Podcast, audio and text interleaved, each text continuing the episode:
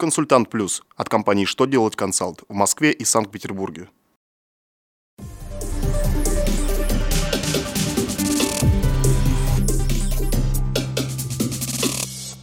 Добрый день! Для вас работает служба информации телеканала «Что делать ТВ» в студии Алексей Шардуба. Итак, в этом выпуске вы узнаете: о каких схемах уклонения от налогов знает Федеральная налоговая служба России? На какое время лишат взяткодателей возможности участвовать в госзакупках? Кто может получить право не платить алименты пожилым родителям? Итак, о самом главном по порядку. Федеральная налоговая служба раскрыла и довела до сведения налоговых органов еще две схемы уклонения от уплаты налогов. Обе касаются сделок с драгоценными металлами в слитках. Налоговая служба предупреждает, что получение необоснованной налоговой выгоды в виде уклонения от уплаты НДС при осуществлении сделок с драгоценными металлами реализуется в двух вариантах. Это агентская схема, в ней участвуют банк, принципал и покупатель, и заемная схема. Участники – банк, заемщик и покупатель слитков. В таких схемах на стороне принципала и заемщика, как правило, выступают фирмы-однодневки, выводящие суммы неуплаченного НДС за рубеж или обналичивающие их. Участвовать в госзакупках могут запретить тем, кто давал взятки.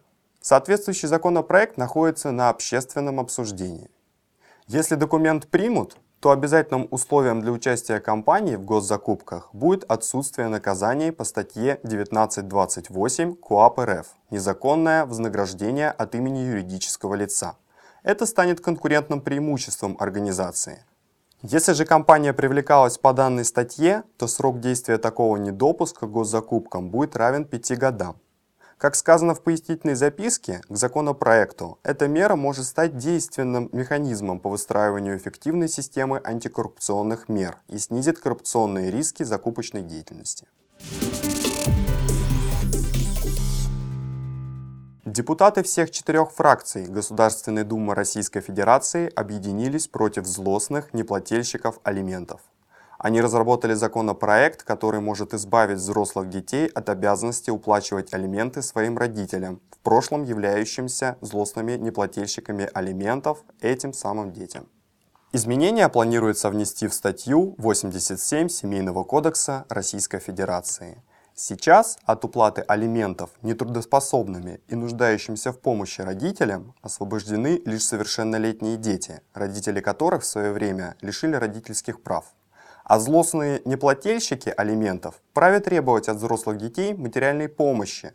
На исправление этой ситуации и направлена инициатива депутатов. На этом у меня вся информация. Благодарю вас за внимание и до новых встреч.